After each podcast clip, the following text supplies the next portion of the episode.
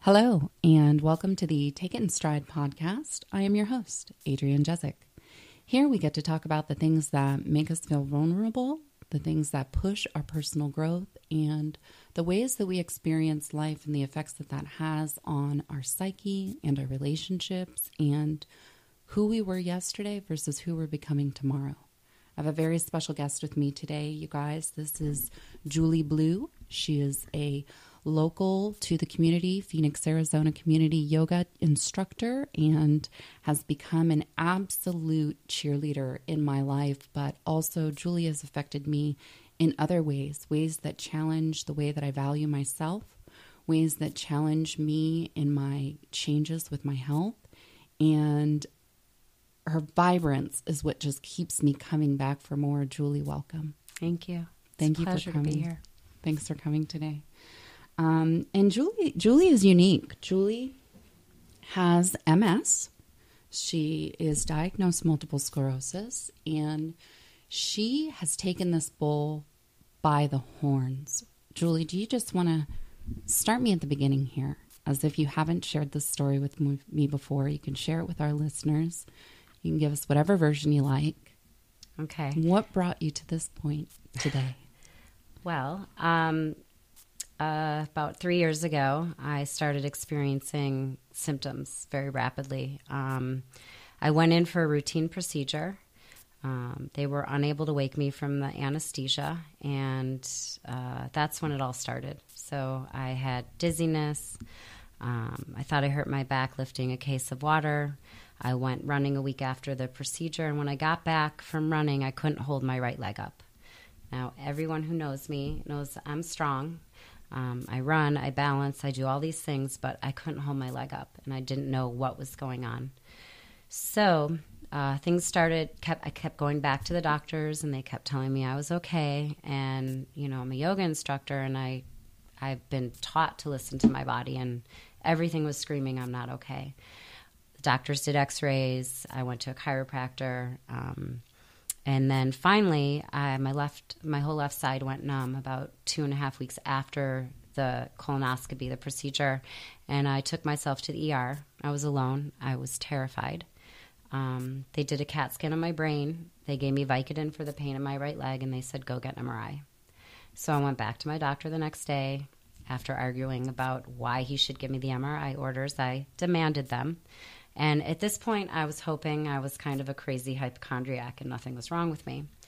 So I got my MRI. I went back to the doctor the next day, and that's when I heard the words MS for the first time. And I apologize in advance. There's going to be a lot of F bombs here, but I was like, what the fuck are you talking about? I thought it was a muscular degenerative disorder. I had no idea. He started throwing out words like brain scan and neurologist, and I was like, whoa, this is serious. So by the time I had gotten to my car, um, they were calling from the imaging place trying to schedule my brain scan. So I called my brothers. I sent them my insurance card, and they said, We want you to go to Mayo. But Mayo here didn't take my insurance. So mm-hmm. I flew to Mayo in Rochester. Uh, it was Labor Day weekend in 2016. They did three more MRIs, a spinal tap, and started me on five days of IV steroid infusions, all on the same day. And the doctor came in that afternoon while I was in the hospital getting pumped up on steroids. And he said, I think you've suffered your first acute neurological attack called clinically isolated syndrome. We'll see you on Tuesday. And so I spent the weekend, you know, getting my arms pumped with my body pumped with steroids. And yes, I came back with that diagnosis. Uh, originally, it was CIS, so it's a first attack. At the time, they gave me 60 to 80% odds that I was going to get attacked again. And with subsequent neurologists, my odds went up to 100%. And my diagnosis was changed in April of this year to relapsing remitting. To me, it's all the same.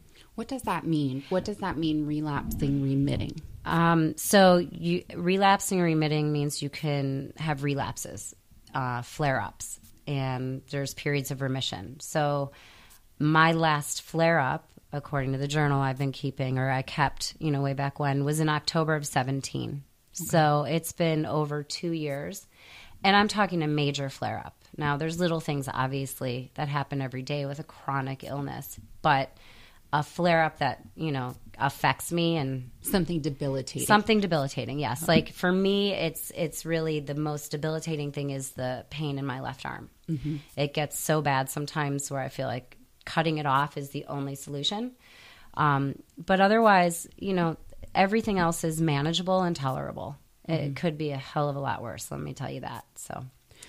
but you have you have taken this on your own. You have you have defied the doctors. You've gone out and sought your own form of treatment. What is that like? What where how did that start?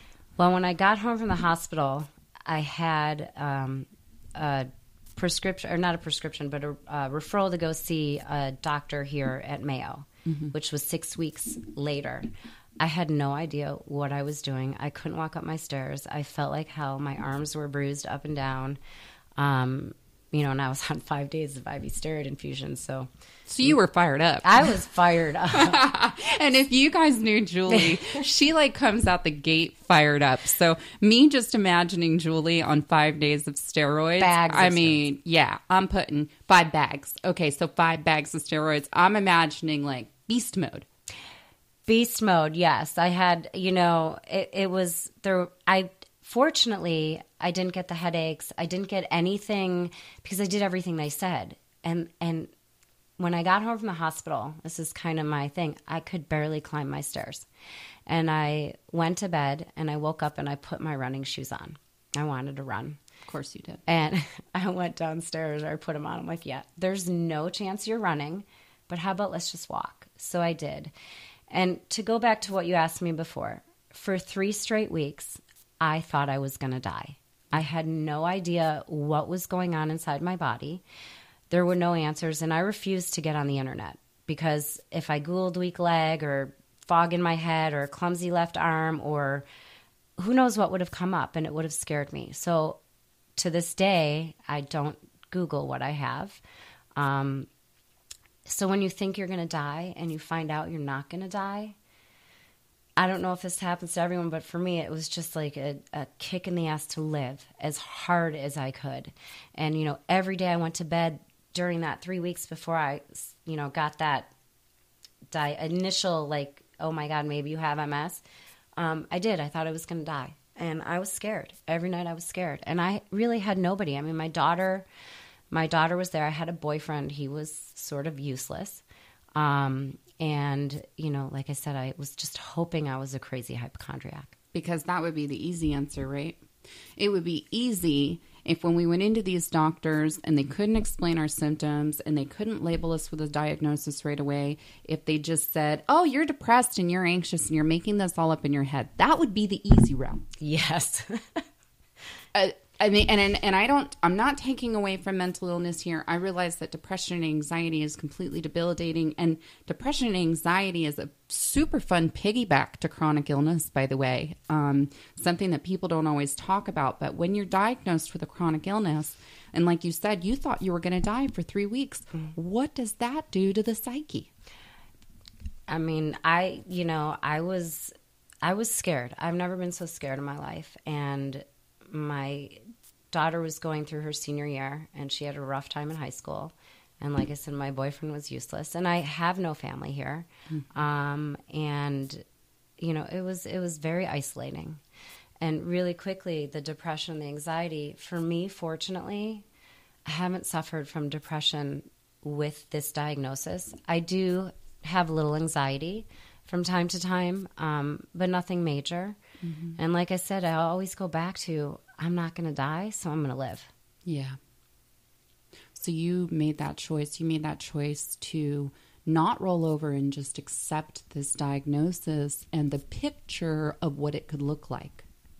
Absolutely. I had no intention of, you know, because I, I was running and I was doing yoga, and those were the questions I asked the neurologist. And I had, you know, my family, my, I had a few people with me at the, you know, because I don't go to doctors alone anymore um, in the office. And I asked two questions Will, can I run?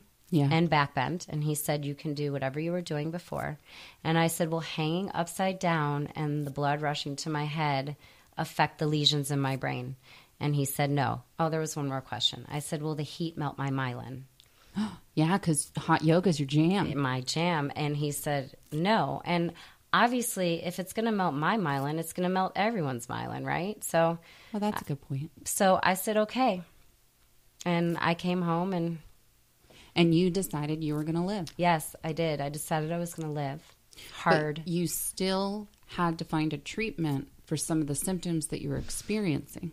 Oh yes, absolutely. I mean, my couldn't, I still couldn't hold my right leg up. My left arm was weird. My head, there was a fog in it, and there's a whole bunch of other cognitive stuff that you know people don't see: memory loss and inability to find words. So sometimes I just can't find the words, even though like sterno. I was looking for the word sterno the other day, and I had to call my daughter because she knew exactly what I was talking about, but and I knew what it was and I had the picture in my head, but I just it couldn't come up with the words. So so as far as how I um, I started a journal because I couldn't remember anything.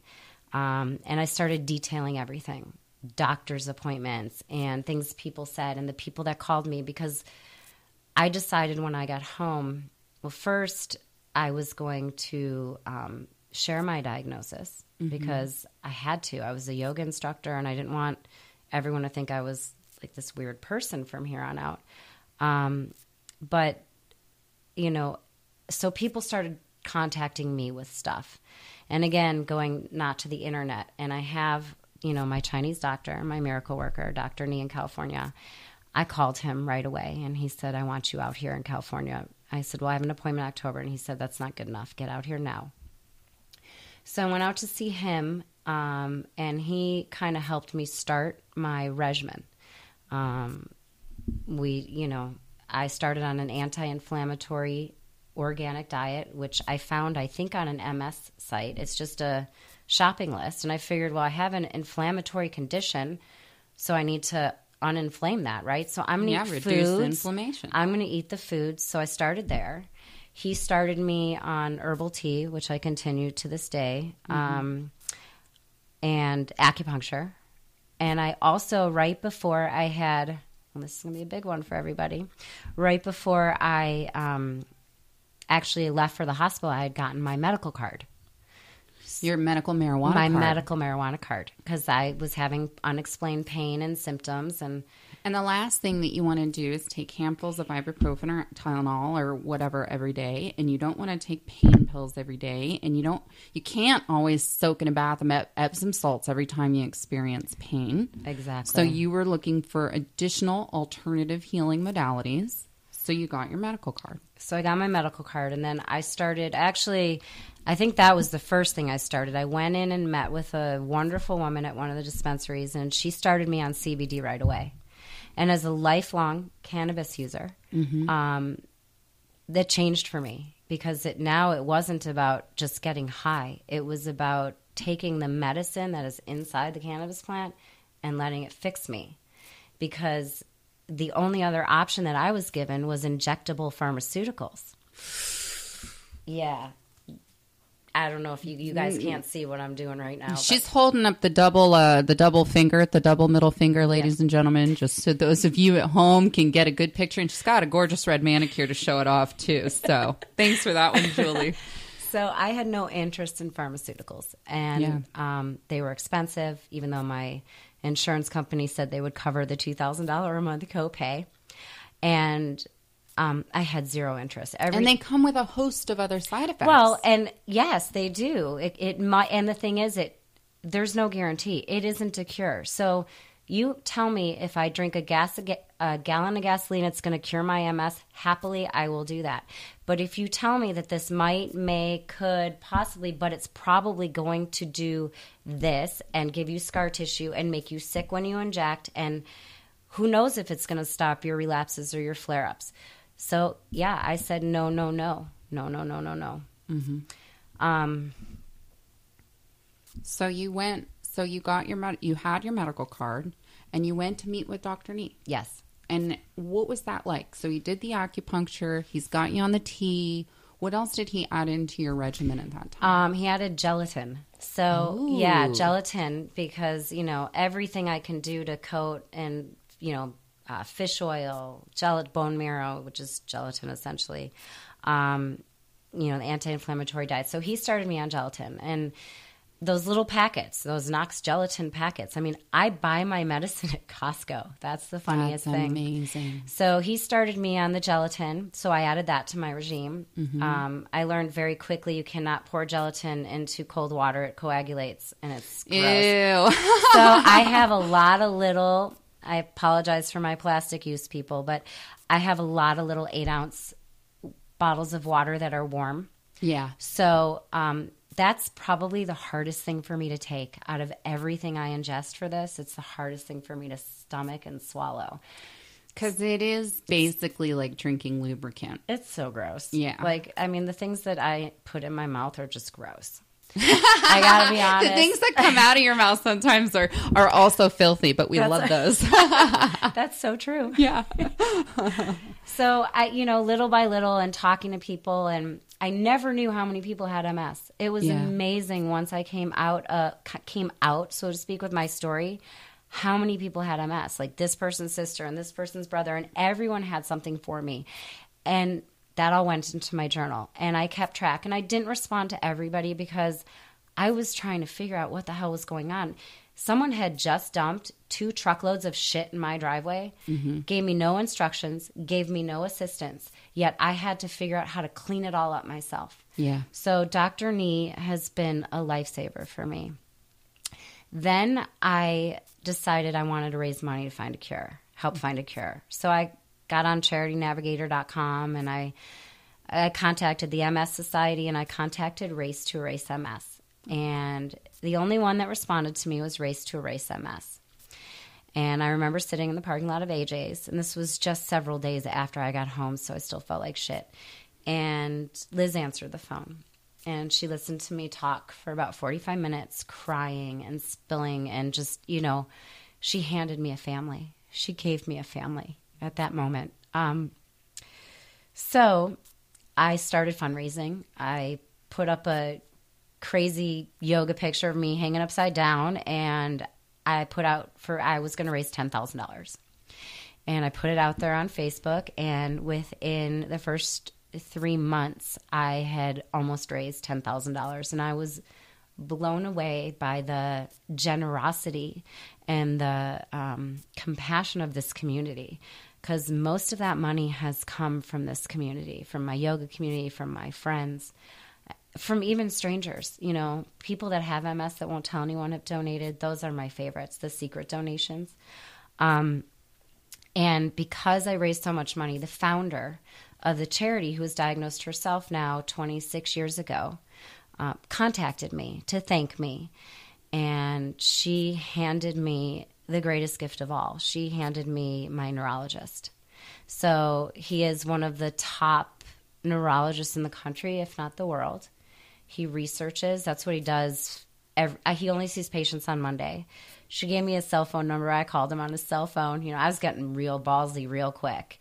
When you When you when you have nothing to lose, Right. I mean, really, what at that point you have nothing to lose. What are they going to say? No. What's he going to do? exactly say no, fine. I wouldn't say no to you. You're a little too fiery for that for me. But so, what was that like? Like you just called him. I called doc. him and I said I couldn't pronounce his name. It was French, and I just, you know, that's not a language I'm very Mm-hmm. familiar with. So I said, "Hi, Nancy Davis gave me your number and said that you should see me." Mm-hmm.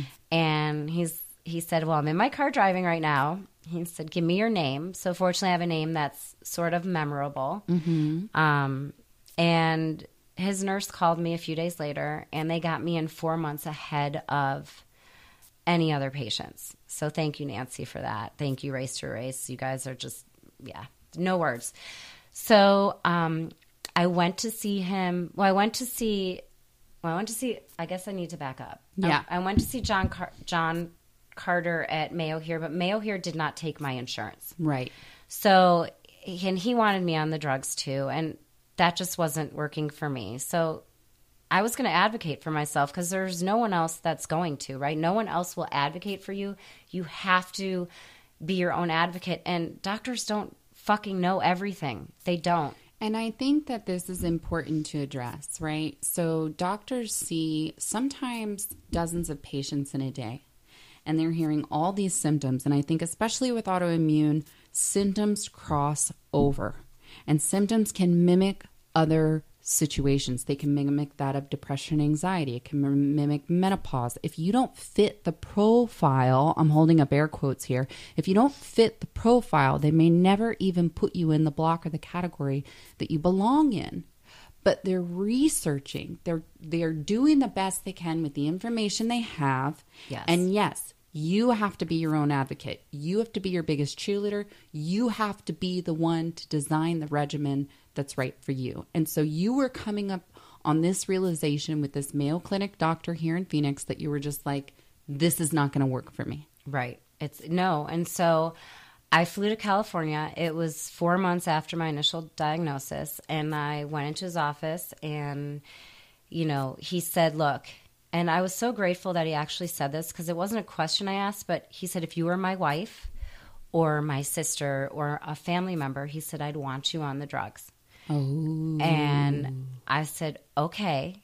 Now, at this point, I had just added RSO, which is Rick Simpson oil, which is basically the whole cannabis plant juice. It's got all the cannabinoids. It's the a concentrate. It's a concentrate. It's a gelatinous substance that's in a needleless syringe. You put like a rice sized grain on a toothpick, stick it in your mouth, and absorbs. And that's where the medicine is, people. I so I had just started that in January, and I said, "Hey, can you just give me a couple months to try things my way?" Yeah. because I was starting to feel better. Like I was starting to get stronger. I was actually running. I was back in hot yoga. Um, I didn't feel, you know, I, I didn't feel like a million bucks. I felt like maybe six hundred thousand. but just like a fraction of a million. but you know, I was moving and I was getting stronger. So he said, "Okay, but I'm going to re-MRI your brain. It'll be six months after your initial diagnosis." So I said, "Fine, doc."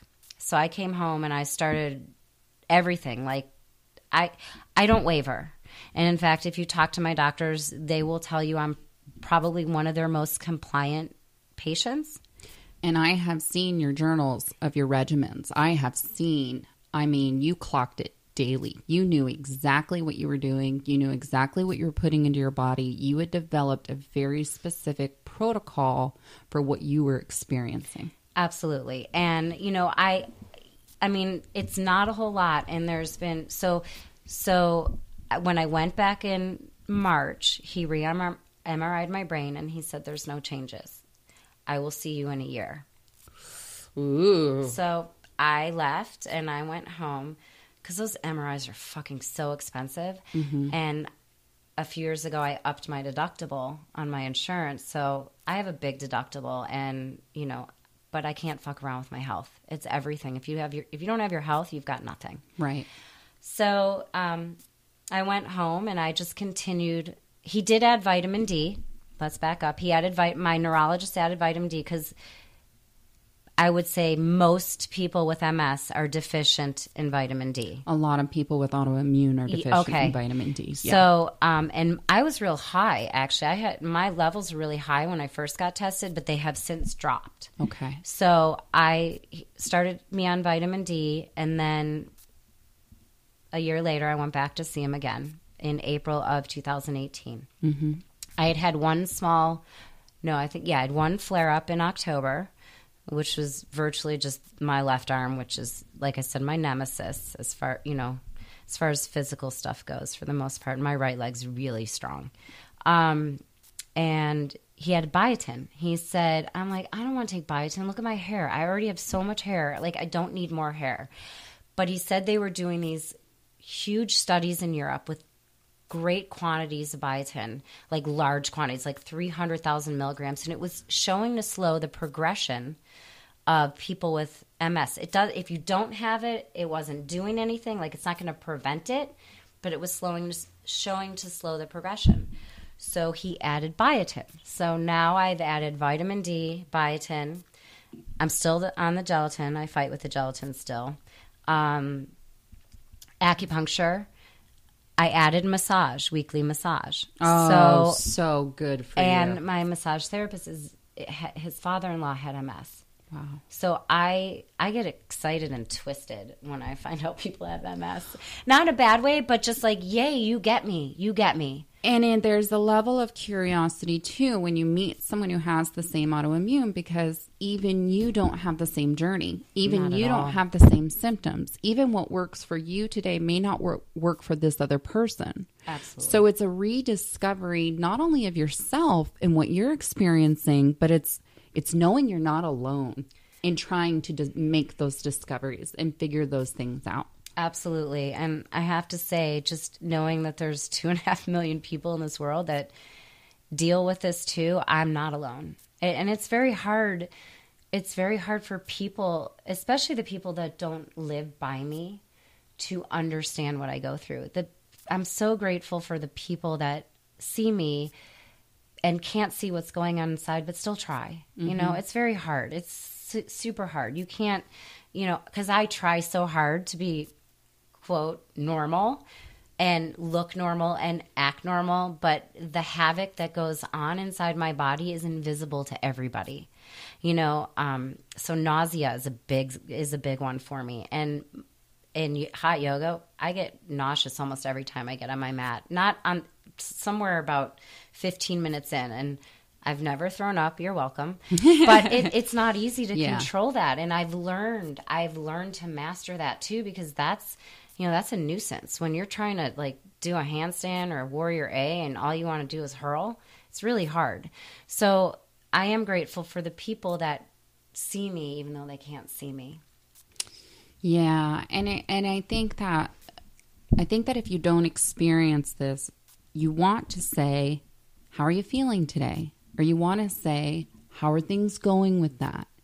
And it's never a clear answer, right? It's Right. never just today's a good day, yesterday was a bad day. It's it's a deep-rooted conversation with the self before you can share it with someone else because you're already doing your own mental and physical and emotional check-ins throughout the day. You know, you've you've got your regimen. All right, where's your energy level? Okay, what else do you have going on today and how much energy do you have to expend for that? And oh, now it's flu season. That's a, that's going to be a whole fun Oh, thing.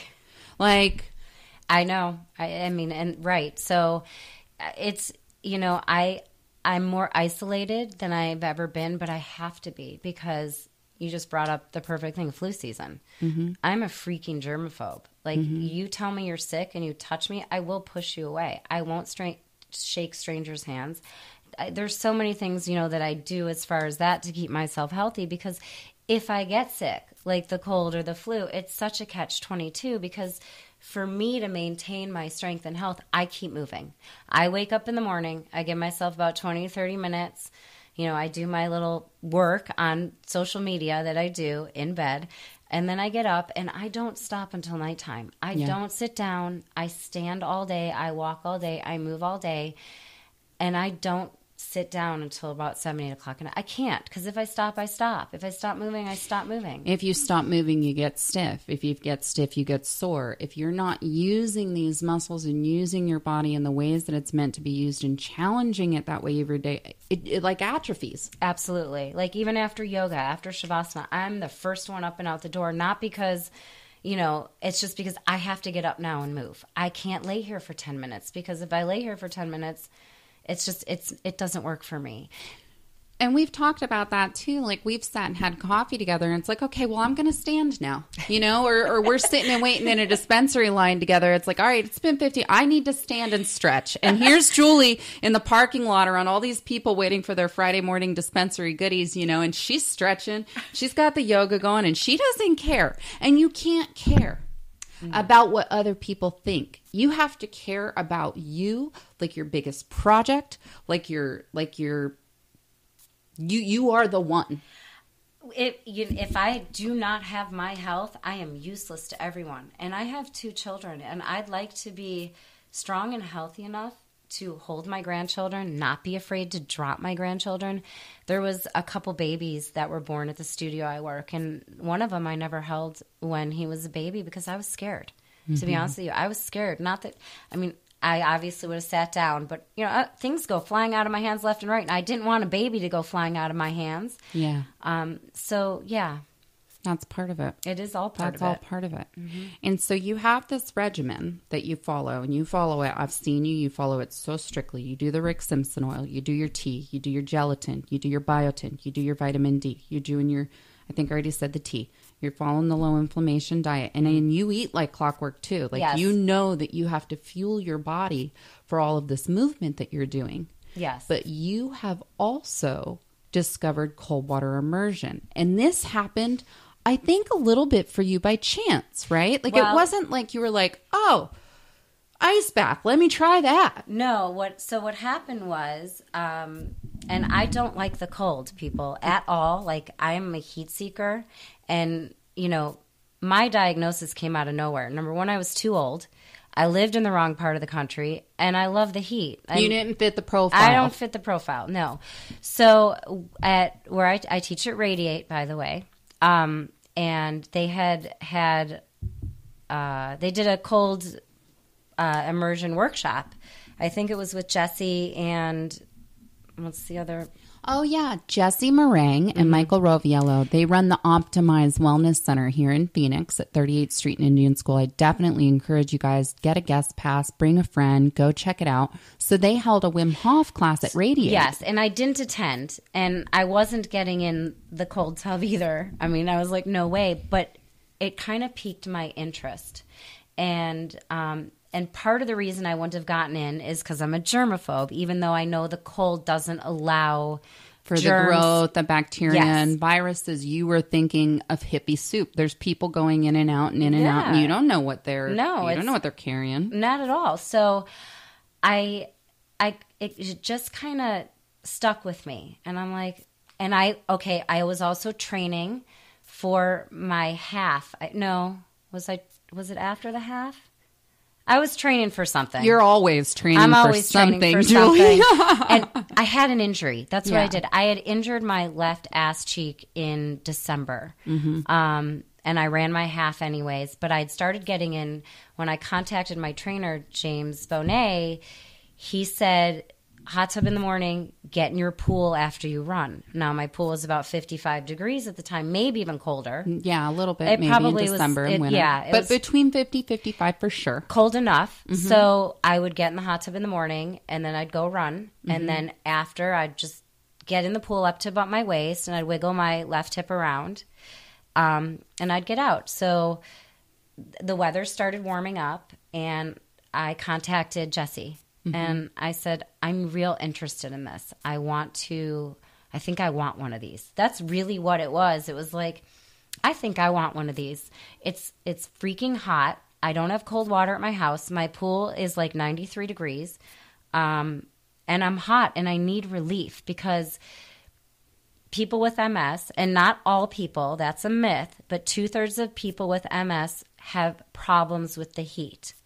And It's a temperature regulation Yes. that you're really having a problem with. okay. Okay. All right. That makes sense. And when you say you want one of these, you're talking about a cold forge. Yes, I wanted You're talking about a cold- Morozko Forge I wanted bath. a Morozko Forge. I, I wanted my own. Yes, I uh-huh. did. And so A, you don't have to share it with anybody. Well, and I right, and I just you know I have. Yes, I didn't want to share it with anybody, and if I was gonna, you know, when I go in, I go all in. I mean, I'm all in with everything. I'm all in. I eat the same bowl of watery vegetables every night. I, you know, I fish every night, and it's not a big deal. It is what it is, and I'm strong and I'm living, and that's all that matters. So, I started playing with it. I'm like, well, I don't know, maybe I should get one. So I actually, funny thing is, I ordered it before I even got in one. I don't know if you remember that. I do remember that. Yes, because I came over here. Yeah. So I ordered a four foot plunge. And this was so funny too because Julie just like placed her order and it's perfect because you do have your trifecta in your backyard. Mm-hmm. You've got your hot tub, you've got your pool. Now you have your cold forge and you do your run and it's all right there at home. Yes. And so you place this order and you give us a call and you're like, "Well, I've I've never actually even really done this. What's it like?" And so I'm like, "Come on over. Julie, just come over, check out mine, hop in it." And it was so cute because you're like, "Oh, I don't get in below the waist, uh, above the waist." You're like, "I just get in and uh, you know, not not above the waist." oh, I can't believe you got in all the way up to the neck. I'm never going to do that. I'm never going to do that. And I'm not kidding you guys. It was 30 seconds and Julie was sitting in that cold tub all the way up to the neck. And I don't know how long you stayed in. It was really only a few seconds, but you got all the way out and you're like, I can't believe I did that. and it was like a renewed invigoration and, and and our cold forge was about 34 33 degrees Yeah, like you got cold. in there was ice it was forming its ice it was doing its thing and you went from never will i ever to full bore in less than 30 seconds It and then only good. and then only a week later we delivered it to your yard set it all up for you and what has that been like adding that into your practice Wow, I, And- I got so I I had taken two months off of running after I ran I ran something a 10k in May, Mm-hmm. and I was going to let my injury heal because it was still bothering me a little bit. So I decided I wasn't going to run June July, but it was hot as fuck outside. That thing showed up. I think the day I started training for my Honolulu 10k. Um, and I'd never been so excited about anything. It was like freaking Christmas because, like I said, there was no cold relief for me anywhere. And um, it showed up, you guys filled it up, and I couldn't wait to get in. So I started getting in, and what I realized for me, the 34 degrees is a little cold. What it did was freeze my ankles. And because I'm so scared and apprehensive of anything causing anything similar to an MS symptom, but working with you, I learned how to modify the temperature to f- mm-hmm. suit my needs. So mine's about mine's a little on the it's not warm at all, but you your know cold tub is not warm no, it's I, but 47 ish degrees. Yeah.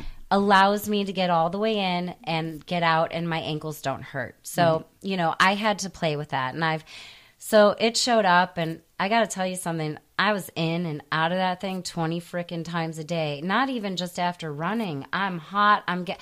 I stopped really using my pool, to be honest with you. Because it, especially in the summer so uh, did you I. know so like and i had certain times so there i have a timer you know obviously for the the ice to go on but then also the filter which prevented the ice from forming in mine so i would have it set up to to ice you know when I got home from my runs in the morning.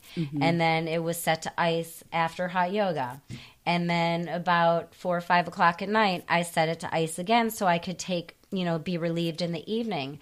So I just started hopping in and out of this thing all the time. And, you know, I would sit in it. There are times that I sit in it, you know, up to my neck.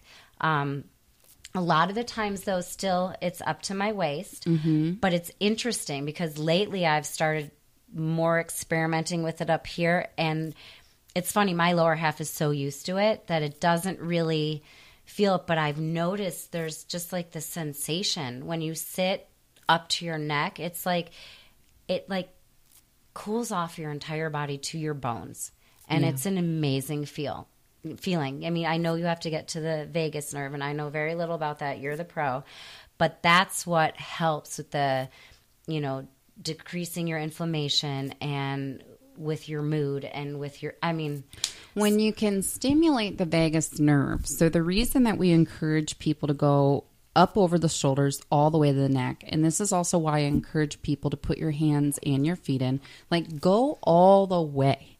Because when you can stimulate the vagus nerve, that's when you're going to get that strong boost of norepinephrine and dopamine. So that's going to help you just feel good. And if you can just feel good, whether that lasts for 30 seconds, whether that lasts for an hour, when you're dealing with chronic illness and you can just feel good, you want that. You want to recreate that. You want to you want you want to be able to access that whenever you need it. And that's daily. And sometimes that's several times a day. But if you get in all the way up to the neck, those effects from that norepinephrine and dopamine can last for hours. And also, when you're stimulating the vagus nerve in that way, you're jump starting the body. You're giving such a strong signal to the brain that the immune system needs to jump into action, that your body needs to do whatever it can to help you survive, that you're you're getting this jolt to the body of health. You're getting this jolt to the body of the brain saying, "We have to help you survive." So that's why we encourage getting all the way in up to the neck. And, and it's a different practice for everyone. We recently um, delivered a cold forge to Justin Hoagland, who is in. Uh, re- he's a, a, retired Navy SEAL. I think you say that. I think Yes. I, I think I'm saying that correctly. He's a retired Navy SEAL, and he has multiple sclerosis Yes, he does. and he is a beast. Now keep in mind kids, this is not for you to try at home. Do not do not attempt this, but Justin creates layers of ice. Julie's over here giggling. I love it. Justin creates layers and layers of ice, and he has such a strong practice. He'll sit in it for two minutes, but then he rolls over and does this face first dunk. And he holds his breath for two minutes under this cold, cold water. And his is between 32 and 35 degrees. And he believes it helps with his brain focus, it helps with his muscle recovery, it helps him with his just overall bodily function, right? He has better use of his limbs. He feels stronger. And again, these are two different people with one illness, and they're both using cold water immersion, but in very different ways. And not entirely for different purposes. I mean, the purpose is to help reduce inflammation because that's what's going to help with MS. But also, when you get to that point where you're stimulating the vagus nerve, the whole body starts to operate at optimum function. Absolutely. And have you seen? So you've seen changes clearly since starting cold water immersion physically. What are those physical changes like for you, or what are those physical results? I mean, my injury's gone. I have to say, my my injury in my butt is gone. Um, it I, it just lightens my whole load. I, I I really there's you know I have trouble sometimes with words, but it does. It just makes me feel good all over, and just knowing that it's right there, and I can get in it anytime I want is just a wonderful, amazing thing. And I don't add things to my regimen lightly because you know and I because everything that comes into my life, I do. I won't say I do a ton of research, but I use my body as research. And if it's helping me feel better, then I am going to continue to do it. And that, I mean, it's my best friend. I call it my BF. It is. I love it. I smile at it. It sits on my patio. It's shaded all year round.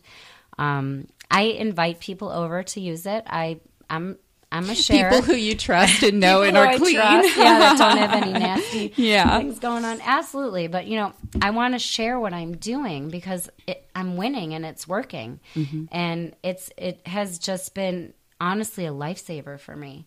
I don't want to stop running, and you know, the summers here are hot, Mm-hmm.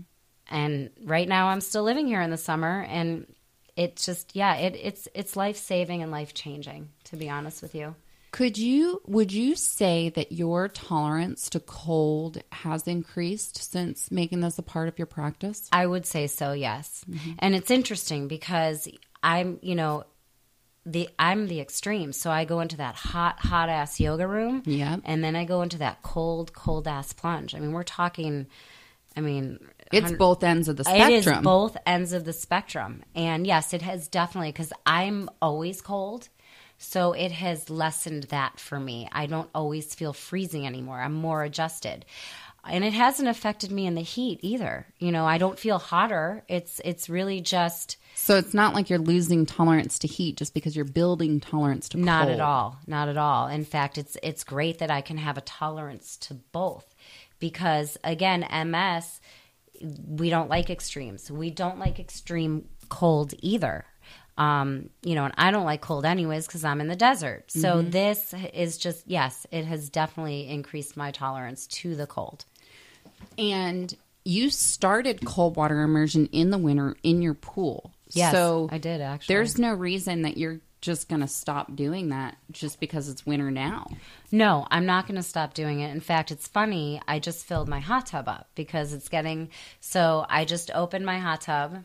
Well, I emptied my plunge. I'm going to go home today and, and refill it because I'm I have three more weeks of training. Um, but no, I'm not going to stop getting in. I won't. I mean, because I have something that works. Warm up the muscles in the hot tub, uninflame the muscles in the cold plunge, that a cold forge. That's you know Well, perfect recipe. And and I mean that's how we work out our muscles too, right? Like you don't do a bicep curl only dropping the dumbbell. Right. You got to put it down, lift it up, put it down, lift it up. And so I don't ever want anyone to think that just because I'm such a promoter of cold water immersion that I don't also fully support the heat because I do. Right. And I think the key to life is balance. I think everything that we do, we need to have balance. And so what better balance to an ice bath than to do a hot tub soak? And there's a reason people do the polar plunge. There's a reason people take hot sauna and then go roll in the snow and do more hot sauna and go roll in the snow. Like you feel, um, like recently, one of my friends said it like this. He says, I feel like I've been shot out of a cannon. and it's not shot out of a cannon like you're the cannonball and then you blow up and everything goes to shit. It's like, you feel like you've been shot out of a cannon in a way that's like I'm flying and I can do anything and I have the strength of 10 men and Evel Knievel and I can do all the things and and I think that's what this does this balance of hot and cold therapy and introducing these extremes in like you said like it's a controlled environment you don't introduce anything lightly you mm-hmm. know you you really weigh what is this doing for me how is my body going to react to that you listen to your body before you're listening to scientific research. You're listening to your body. I am the scientific research, honestly. I mean, I, you know, and my whole purpose right now with my fundraising and my website and the podcast, I'm doing okay, people. I really am fine. I mean, I'm not fine, obviously, but I'm fine enough to continue living my life and really enjoying it right now. But I think I have some information that will help all these people that struggle and suffer and battle chronic illness and MS and any sort of pain. And I'm winning and I want to share that because why would I keep that to myself? This is not selfish. I don't need, I'm not raising money for me. I don't need anything. I have everything I could possibly need or want right now in my life. So, what my purpose I mean, yes, it's selfish, I guess, because I want a cure. I'm not going to lie. I want a cure and I won't stop asking until we find one. But I want everyone else that struggles with this shit to feel good. And when I'm saying to someone, hey, get in this cold plunge, it's going to make you feel good. Go to yoga. You don't have to go to hot yoga. I get that. I understand that. It isn't for everyone. But go stretch your body. All these runners, like these people that run, go stretch your body balance right you run you stretch you back bend you forward bend i think i just posted this on my social media on monday it is it's all about balance it's about finding that perfect storm that makes you okay and mm-hmm. i have found that perfect storm now i live with a chronic bully it rears its little nasty little head all the time i mean you know every day whether it's a word or you know, I can't remember, or my phone goes flying out of my hands, or we're in the middle of a conversation and I can't remember what we were talking about. That happens all the time to me. I've told you something 1700 times. I apologize. Just tell me. Um, you know, my arm, my leg, my stomach, my head. but I am winning. I, it, all that maybe not doesn't sound like I'm winning, but I'm winning because if I look around at all the people who battle chronic illness and suffer, I'm I'm on top. I am, and it, it, it's it's not about an ego thing. It's not about anything. It's about I have found something to basically stop. I haven't cured myself. I but am not cured. The progression. I have stopped the progression, and with a hundred percent odds, those are a hundred percent odds. I'm still winning. I went back, you know, to the neurologist this last April same thing. See you in a year. I want to stop going. I don't want to pay. I'd rather donate that money to my charity that I'm paying for my MRIs, right? But it is also there's something really nice about going in for that appointment. No matter how you feel, there's something nice about going in for that appointment and getting confirmation that you're not just fooling yourself. Because when I went in in October, I thought, I feel great. I don't care what this doctor says. I don't care what these test results say or these labs say. I feel great. I'm going to continue doing what I'm doing. But when I got those lab results back and I found out that I had reversed autoimmune, I still wasn't emotionally prepared for getting confirmation of what I was feeling. Right. And that is mind blowing, honestly. I don't know if you guys heard her, but she has cured her Hashimoto's, literally cured her Hashimoto's. And I am incredibly envious. You know that. Um, and that's just amazing. And the thing is with doctors, let's go back to doctors for a second. They do not know everything. Yeah. And if you do not feel like they are giving you an answer, a diagnosis, or something that works for you, go see another doctor. Yeah. You have absolute right to go see another doctor. And I kept going to doctor after doctor after doctor. 21 days. Mm-hmm. I went to probably four different doctors. They x rayed, they CAT scanned, they needed to do the MRI. Yeah. And once I got the MRI, and I, I got to be honest, I credit my healing, my ability to manage this to the quickness of my diagnosis and the steroid injections or infusions into my body because that stops the attack. Right. So, Selma Blair, I'm just going to bring her up for a minute. Um, you all know she was diagnosed with MS last year, and she had symptoms for seven years. Yeah. And so she the problem is is it wasn't until she actually fell down in front of her doctor that he wanted to do the MRI. And that is the only way you can find out if you have MS. So for 7 years she went with lesions with fireworks going off all over her body, which is why she was I think so debilitated at the beginning. because her body had been wreaking havoc for so long. For long, 7 years my body 21 days. Mm-hmm. 21 days. I mean, it was really more like 28 because I had to get to Mayo and Rochester before they started me on the infusions. That's like unheard of. I don't know anybody that had, you know, so thank you, yoga. Seriously, thank you, yoga.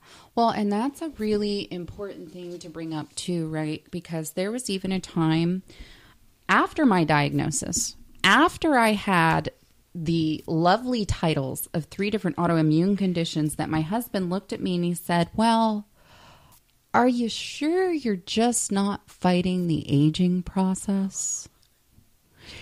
Let's just say he's lucky to be alive today to tell this uh. tale and to corroborate this, but I got so angry because also I was in my early 30s at this point, and I'm going, I'm 34 years old. This is not what aging looks like. And so there there is a point in time, no matter who's in your life, no matter what doctor you're seeing, no matter your relationship, your kids, your friends, whatever, there is going to be a point in anyone's anyone's life where you're going to have to tune in and listen to your body and take away every other noise, be it doctors, labs, tests, spouse, whoever, whatever in your life, there's going to have to be a time where you have to silence all of that so that you can really tune in and listen to the things that your body is telling you. Because if you wake up tired every day, explore it. If you wake up in pain, explore it. If there's a nagging something going on mentally, emotionally, physically, anything that's not just resolving itself and going away, sit with it. Listen to your body. Get in touch with your body. Meditate. Do what you have to do to drown out the noise and listen to the body and what it's telling you. And that doesn't mean run to a doctor because you're tired or you're in pain. That doesn't mean start taking a bunch of pills because you can't explain what this is. What I'm saying by that is to sit with yourself and listen to what your body is telling you because if I had listened 6 years ago, I may have understood a lot more about the emotional trauma that I was experiencing. And I'm not saying that that's always the answer. I'm not saying that that is the cure all and finding your emotional center, but there is so there are so many things that our bodies are trying to communicate to us every single day. And this noise, this cacophony that's around us can drown that out, can drown out the conversation we're having with ourself. So the beauty of what Julie has done from day 1 is said, I'm not listening to you. I'm listening to me. For the first time in my life, I listen to me. I live for me, and I'm living the best life I've ever lived. And I know there's a lot of people that don't understand me and don't get what I'm doing, and that's okay. I've had relationships, a lot of relationships change over the last three years. And I'm okay with it. And I'll take onus for all of it. I, you know, everyone blames me anyway, so I'll take it. It's fine because you know what? I can only tolerate what I can tolerate. And if something does not work for me, because stress is a killer with a stress is a killer whether period. you're sick or not. Yeah, stress is a killer. So I remember someone said, Well, how do you remove stress from my life? I'm like, Well, I either block it, I delete it, or I say goodbye. I will not allow that in my life, even with my own children.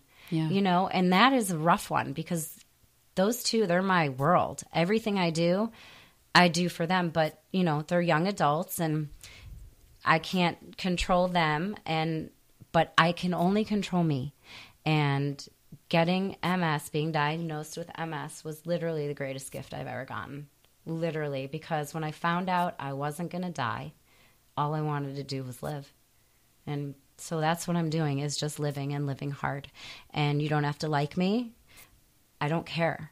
I don't I, I focus on the people that love me and that I love and that I can help and you know that I teach my yoga community. Gosh, I mean they're amazing. They're Literally. family. They're fam they're my family. At the mm-hmm. end of the day, blood isn't always family. We create our tribe based on what we know we need to survive. Yes, and and living out here alone without family for 26 years has been very challenging. And raising two kids without family as a single mother has also been very challenging. Um, you know, there's a lot I'm sure my MS was caused by excessive amounts of stress uh, and the anesthesia triggered it. That's what I believe truly, but um, you know, it is what it is. I have it. I live with it. I'd love to find a cure. But in the meantime, I'm just going to keep doing what I am doing to stay strong and healthy because I'm not good to anyone if I'm not. And I love that. And I think that there's such an important message in that. It's not just listening to the body and listening to what your body needs, but it's putting your body, your mental, your physical, your emotional health before anyone else's. I know you martyrs out there. I know you warriors out there. I used to be one of those that, but everyone else needs something and I'll get to me later. And that is not the answer. The answer is every day when you wake up, you have to be your number one support, your number one cheerleader, your number one person to know when to tell yourself no and to know when you have to just focus on you. My mom was really great when we were growing up. She called it a mental health day when you just took a day to focus on your mental health and whatever it is you need to do in that day to fill your cup back up. And I think that that's what Julie is saying here is that focus on you. Make you your energy level, your mental, emotional, and physical strength your number one priority because if you're doing that, everyone around you benefits. A hundred percent. Absolutely. And toxic relationships have no place in my life anymore. And it's been it's been hard. It's been hard. I'm not gonna lie. The past three years they've been beautiful because I I feel better. Um, And it's teaching you lessons. it's teaching me lessons. It's brought amazing people into my life um, that I would have never otherwise met. And you know, going to that event every every spring where you guys help me raise money is amazing. I hang out with Jack Osbourne and Selma Blair and Flo Rida and Aloe Blacc and the Kardashians were there too. It's just so amazing to be a part of that and knowing that I'm making a difference. At the end of the day, making a difference. I mean, you know, I, I never wanted to be a yoga instructor ever. I wanted to stay home and raise babies and just be a stay at home mom. And obviously, none of that has happened. Um, I'm grateful for every day. Mm-hmm. I'm grateful every morning when my eyes open and my feet hit the floor. And everything else after that really is a bonus. yeah. And as an Uber driver once said to me, even the bad moments are a gift. Yeah. And it's true, right? Even pain, even pain can bl- bring us pleasure. That's that's so true. Julie, how can we support you? How can our listeners find you and support you and donate to your causes? I am all over social media. I'm on Facebook, um, Julie Blew, like the wind, not the color. Um, Instagram, Om Shanti3 and FUMS Inc. I have links to donate to my fundraising page. um, everywhere, and all that money goes straight to research. It's none of that money goes to me. I also recently started a nonprofit, um, FUMS Inc.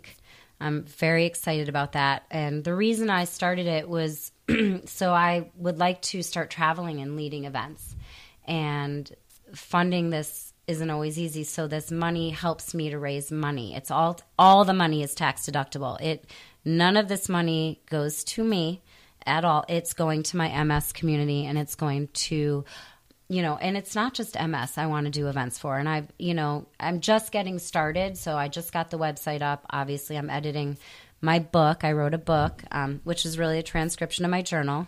You'll all see that soon. Um, so I'd like to do events. You know, I support other, I mean, you can't ask for money and not give. Yeah. And I, you know, there's a few charities that are very near and dear to my heart. Um, the Ronan Thompson Foundation, uh, Lung Force, my friend Scott that passed away. I support him. Breast Cancer Research Foundation. I'm very involved in. I like to give to research because to me the cures are the most important things. There's other things that are important, but for me personally, so you know, I I like to share what I have with those charities as well. And I work with people that have all sorts of stuff. Yeah. Yeah, um, because once you have a chronic illness, you find that there's a commonality amongst other people who also have chronic illness. And that is part of what bonded Julie and I was that we have gone through something that other people have not experienced. It's kind of like, you know, when you when you birth a baby. If you haven't birthed a baby, you can't talk about birthing a baby, you know? So this in a way as the baby that we have birthed is this, you know, chronic illness situation that we've both been through and have managed in our lives and have found ways that despite a chronic illness, we are living our best lives. And Julie, what is your website, please, for our listeners? Um, it's fumsinc.org. God, I love that so much. you guys, FUMS, FU to chronic illness, FU to all of that stuff. Definitely listen to yourself. Julie, is there anything else that you want to leave our listeners with to part ways today? Thank you for listening. Um, and listen to your body and your mind. It is your greatest teacher. And do not be afraid to advocate for yourself. I think that leads us into a beautiful segue of our challenge this week. Our challenge this week is advocate for yourself. What can you do for you? What are the ways that you can put you first every day at the start, middle, and bottom of the day? What can you do for you? Um, our book is going to be a future book. Our book recommend- recommendation is going to be Julie's future book. I believe it's going to be called FUMS, Yes. right? Yes. And so when Julie is published, we are definitely going to let you guys know. We'll put up a link on our website so that you can find that really easily. And um, I teach at Radiate Mondays at 3. Come check me out. So, Radiate is a great yoga studio right here in Phoenix on Indian School and 40th. 40th Street. Uh, so, go see Julie at Radiate Yoga. That is R A D I A 8. R A R A D I 8. R A D I 8. And that's Mondays at 3. Yes. And what class do you teach Mondays at 3, Julie? I teach a fast and furious flow. It's hot and it's fast. And it's just like Julie, fast and furious. So you guys can email your comments, questions, info, corrections to I take it in stride at gmail.com. You can find me on Instagram at Adrienne underscore Jezik. You can find me on Facebook at Adrienne Jezik. And I'll be opening my new studio space here soon. So I invite you all to um, come check that out. Book an appointment for a one on one coaching session or a group session or sensory event. And I look forward to speaking with you all soon and stay cool, cold friends. Thanks, Julie. Thank you.